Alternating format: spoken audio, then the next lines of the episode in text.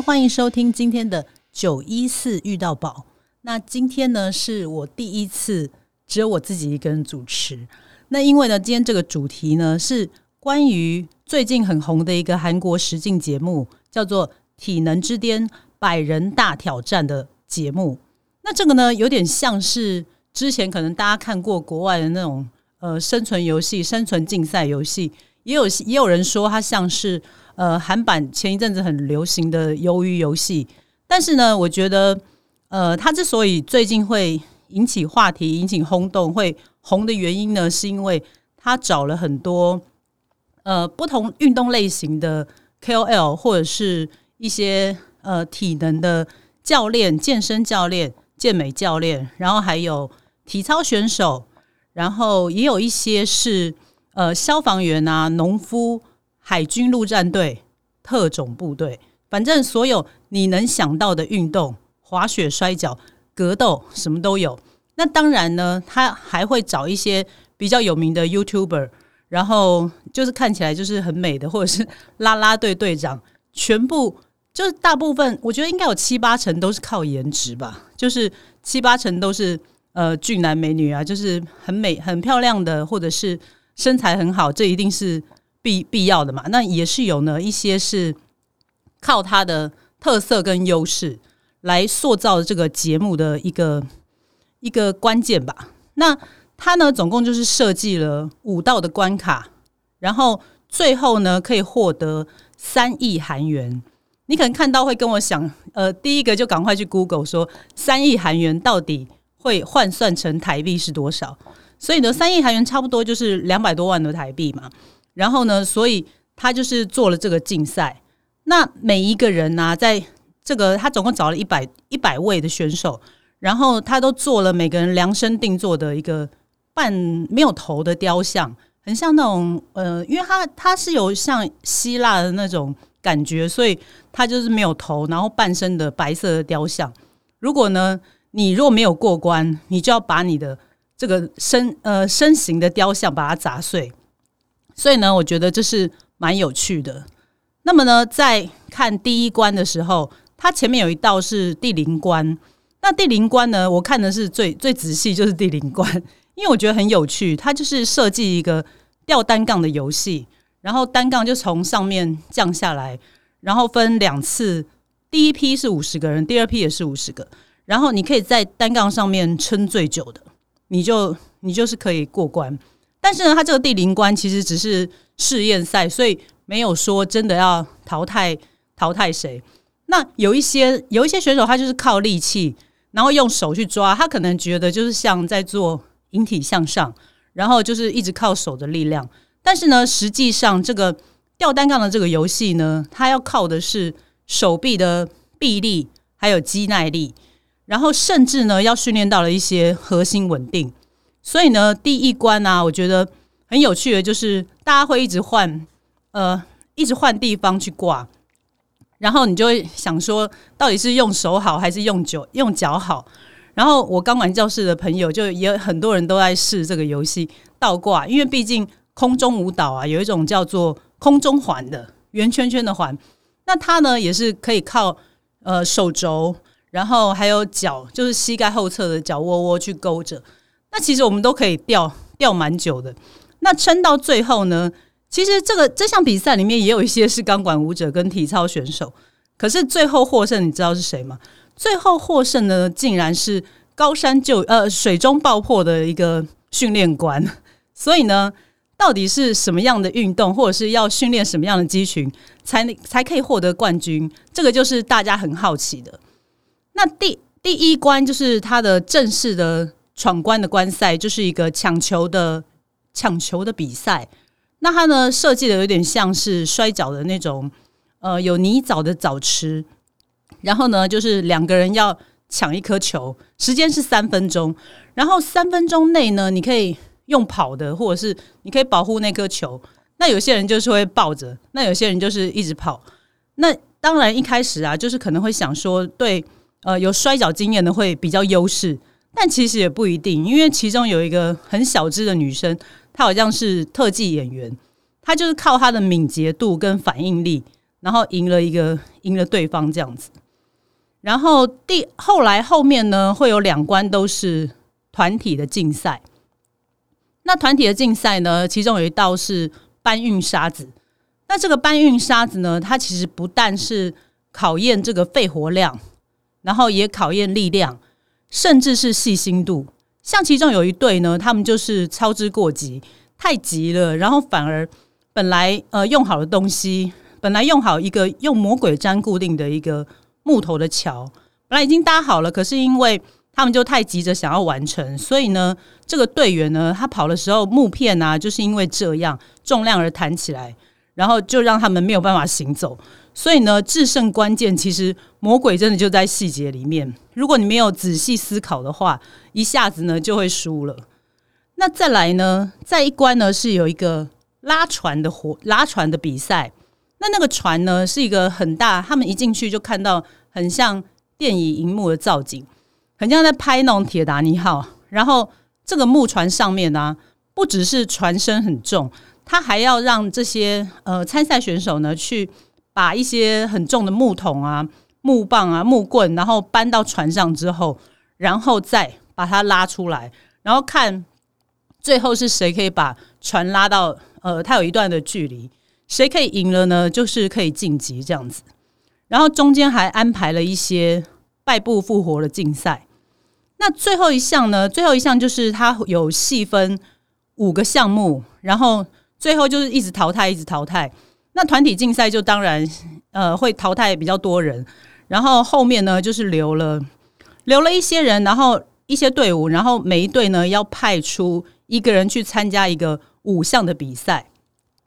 那我印象比较深刻的就是，他第一项是一个搬一颗用绳子绑起来的大石头，一个巨石。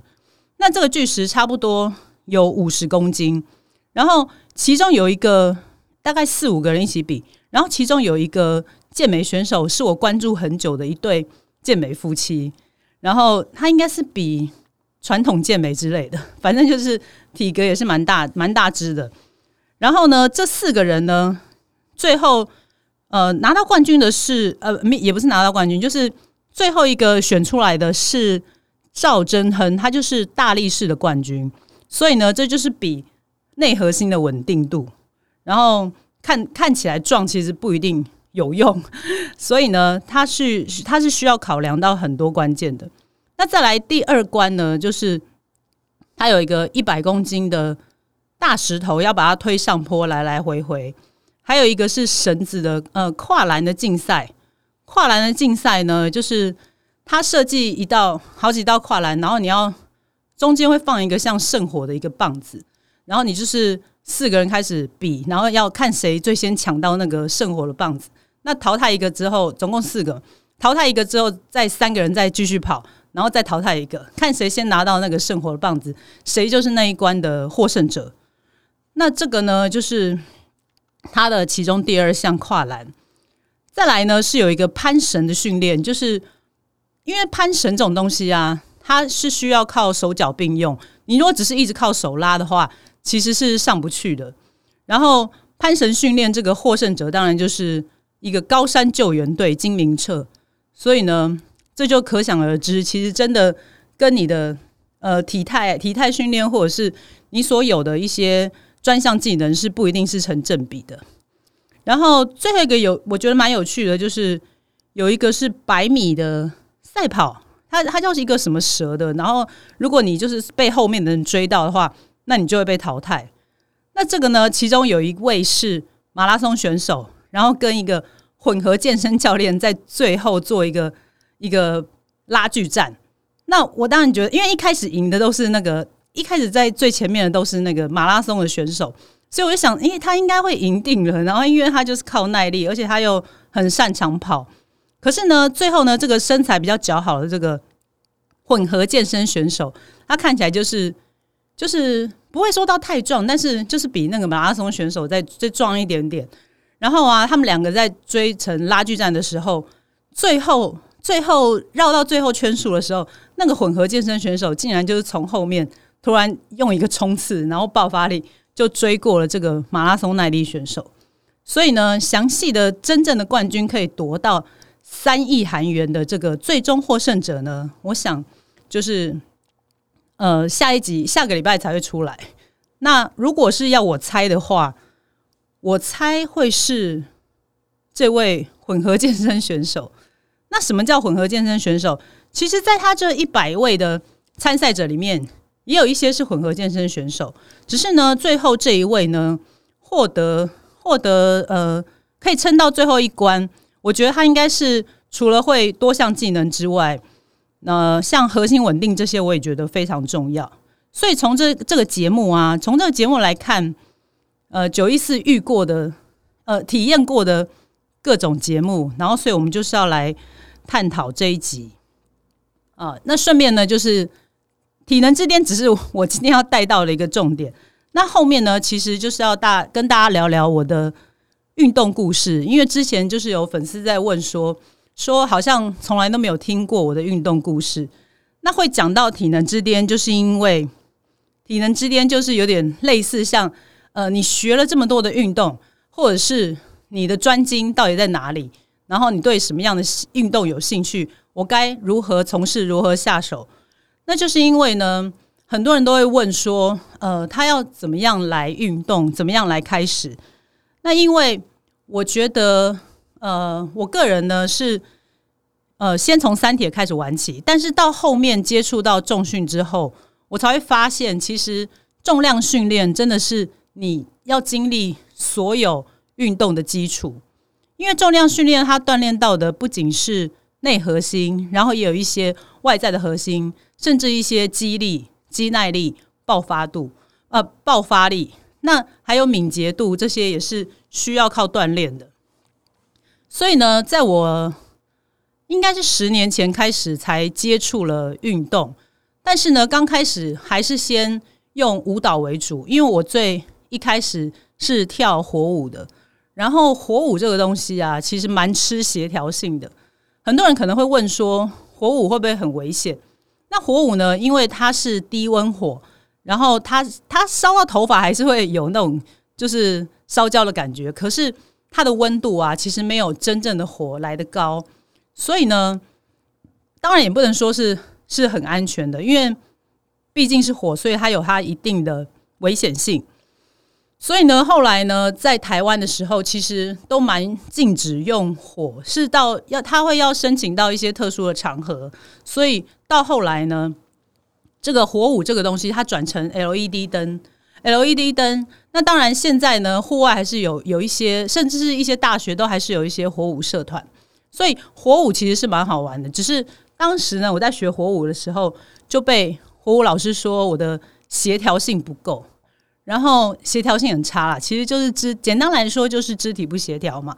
所以呢，肢体不协调的情况下，我就去学了芭蕾舞跟钢管舞，然后接触到就是性感艳舞之类的。然后从呃芭蕾舞到钢管舞的时候，我就发现，哎，钢管舞这个东西啊，其实不只是单单的在呃地板上跳，或者是在管下跳。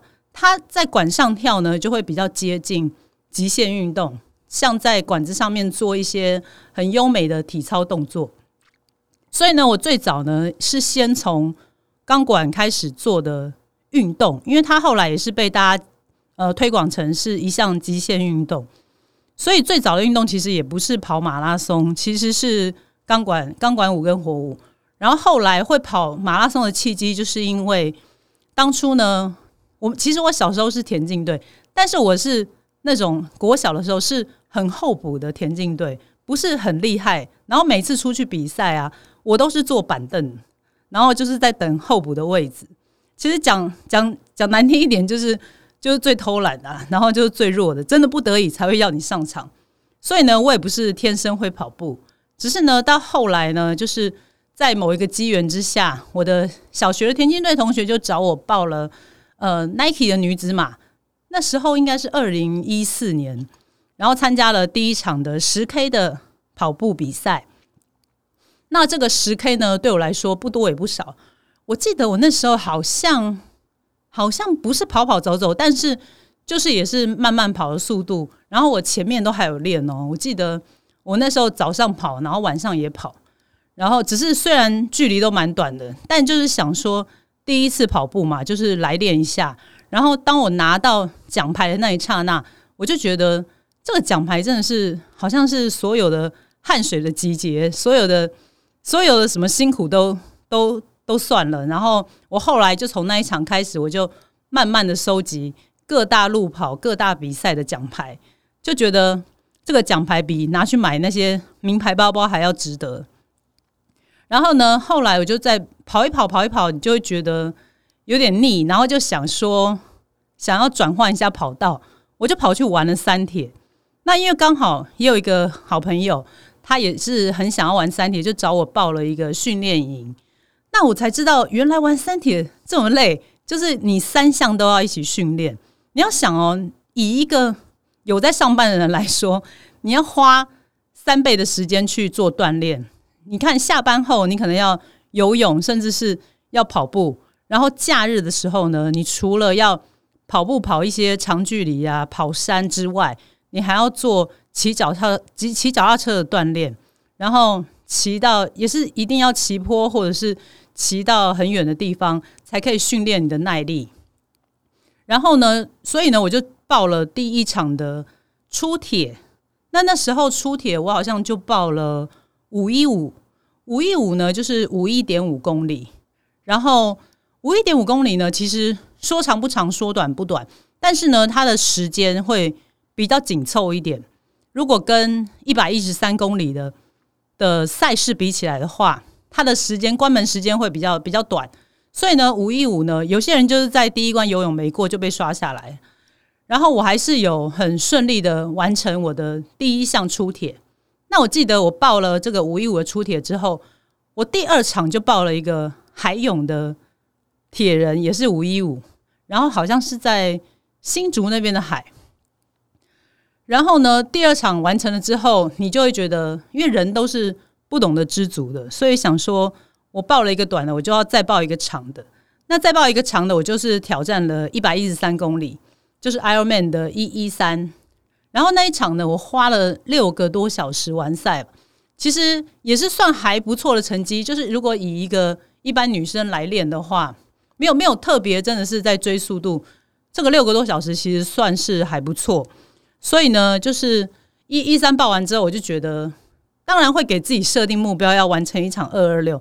但是呢，二二六真的是你要再花双倍的时间去锻炼。所以呢，我后来呢，就是。转重训，那会转重训呢？我之前也有提到，就是在练铁人的情况下，如果呢你如果不放松的话，其实肌肉会是非常紧绷的。所以呢，我在某一次的训练中，我就发现我的小腿的胫骨下面一点点那边，就觉得那边我一直以为只是拉伤，然后我就继续跑，因为你也知道，运动成瘾者就是没有办法休息。然后呢，我就一直跑，一直跑，跑到后面真的是跑到不能走路，然后我才转骑脚踏车。那连骑脚踏车都会痛，我甚至我还记印象还很深刻，就是我甚至那时候一跨上公路车，我就我就往往左边就摔倒了。然后我就发现，我其实真的不能再走路，甚至骑车都会有点点困难的时候，才去照 X 光，就发现其实已经有一点点骨裂了，就是所谓的疲劳性骨折。那为什么会疲劳性骨折呢？就是因为你的肌肉太紧绷，然后你的跑量太大，你骑车的那种呃骑坡的速度太呃应该是强度太强，然后小都一直在累积在小腿上面，然后你就是又不放松，它就越来越紧绷，去压迫到骨头，所以呢就造成了这个轻微。那还好当时是轻微的骨裂。那医生说，如果你再继续下去，其实就是会严重到就是骨头就是会断掉。那当然，那个程度还不到要打石膏，只是就是可以靠修复让它慢慢的复原。我记得那时候也是修了大概三四个月，然后在这段期间呢，脚不能动，我就想，那我手应该能动吧？所以呢，我就是动上半身，我就加入了蜗菌的健身房，然后就是去锻炼上半身。那当然那时候也对重量训练是。是一窍不通的嘛，然后就刚好遇到了宝哥老爹，然后就慢慢带我进入了健身的世界。那因为呢，我之前有钢管的底子，钢管呢训练主要除了靠核心之外，上半身会吃的比较多，呃，手手臂力啊，跟背肌的背肌的力量，所以我在切过来重量训练的时候，其实是比较容易上手的。所以呢，在健身房的时候，就看到很多前辈都觉得我的体态非常好，其实适合去比健美。那那时候健美比基尼其实不是那么盛行，那大家就会觉得，哎，穿那么少，然后在上面又要露成这样，就是在当时的风气没有像现在那么盛。所以呢，我就想，我也是犹豫了很久，然后 才想说，那我就报一下呃比基尼的比赛。所以我记得我那时候第一场报的就是 Muscle Mania 的呃国国际赛，然后也不小心就是拿了第一名，然后还有全场总冠军。那后来呢，也是有陆陆续续去香港比赛跟参加国内的比赛，只是呢，我为什么后来没有比，就是因为。我不太喜欢赛前脱水这个模式，但是呢，我还是有给自己设定一个目标。如果我到了年纪再大一点，就是可以比那种健美阿妈那种，我可能还会再重返健美舞台上面。只是现在的目标就是会专注在别的地方上面，因为每个人每个人生的阶段都会有不同的目标，所以，但是重量训练它还是我可以一直持续下去，一直。维持的一个一项运动，跑步也是一样。虽然说我的三铁没有继续玩，但是呢，跑步慢跑是我蛮舒压的一个运动。所以呢，就是要给大家的忠告就是：你就是选择一项你有兴趣，然后你可以持久的运动。但是呢，肌力训练、耐力训练、重量训练一定是基础。那你不一定要像像呃很多人会。要举到自身体重，或者是超过的，像健力那种要举到大重量那些，当然就是要看你的目标设定。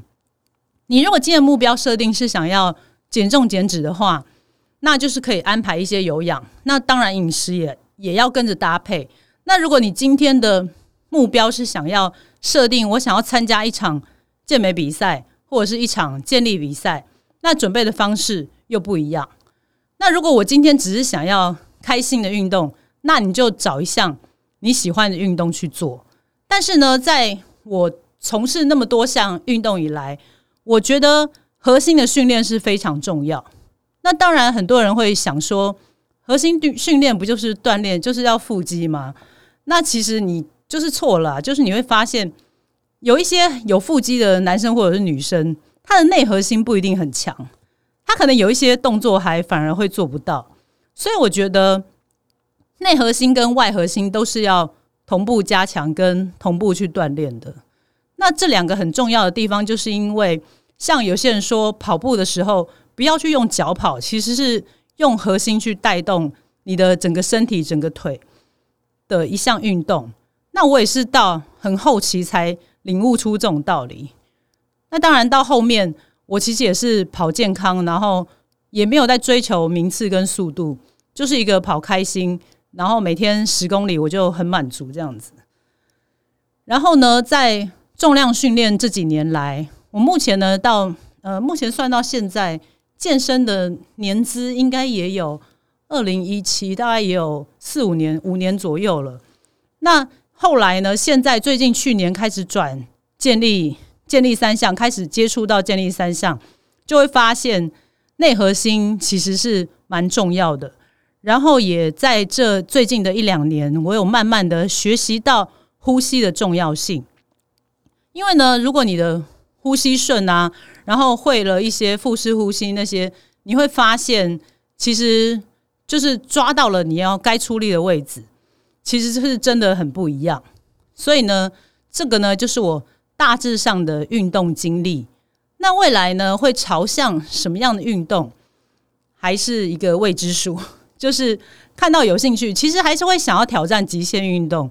只是呢，随着年纪越来越大，有一些太危险的，还是不太适合。毕竟已经不是二十岁、二十出头的的小女生，所以呢，会找一个自己比较开心的运动去维持、去坚持。我觉得这个呢是最重要的。然后也是要送给大家，如果呢你想要着手开始运动的话，可以先从肌力训练开始，不管你是在家，或者是你要去健身房找教练，那些都好。那如果是大重量的话，真的是建议一定要请教练，专业的教练在旁边指导才对。